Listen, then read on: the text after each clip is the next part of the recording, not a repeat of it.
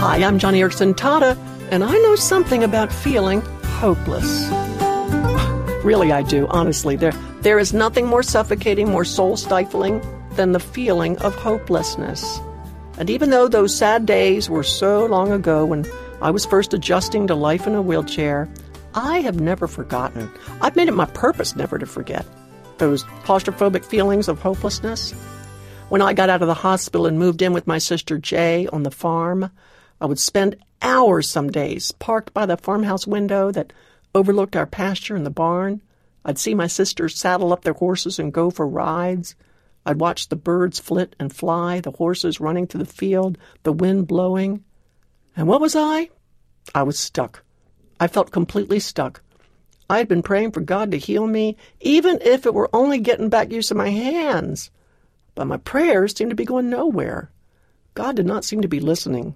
Worse yet, it seemed he was saying no to my request for healing. When my paralysis finally began to sink in, I mean, when I realized it was permanent, I felt like my life had come to a dead end. I had absolutely no strength to fight off that blanket of hopelessness that settled over me.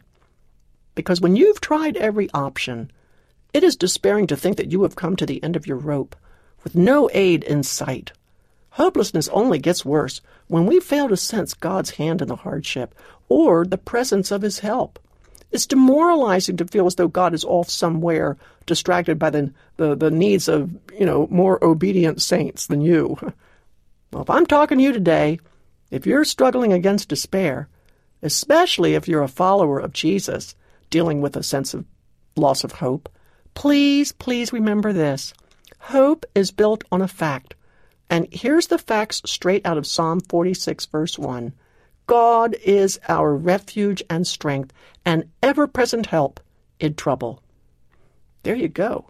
Because this verse assures you that not only is the help of God available and accessible to you at all times, but God Himself is always the present help in every trial. He just doesn't give you help, He is your help. God never becomes distracted from your life. He never takes time off from tending to your needs. When troubles come, he does not back away to allow Satan a free hand. And if you need another fact to build your hope on, try what God says in Jeremiah chapter 32 verse 41. It says there, quote, I will rejoice in doing them good with all my heart and soul. No, I never got out of my wheelchair, and no, I never got back use of my hands. But with God as my ever present help, I began to see the good He was accomplishing in my life. He was using my wheelchair to refine and strengthen my faith, uproot out of my heart bitterness, resentment, pride, using my wheelchair to cultivate a spirit of gratitude, as well as compassion toward others who were hurting. Friend, God's idea of good was to deepen my prayer life and get me digging into His Word. These are the good things God rejoices in doing in your life. And what springs from it? Hope.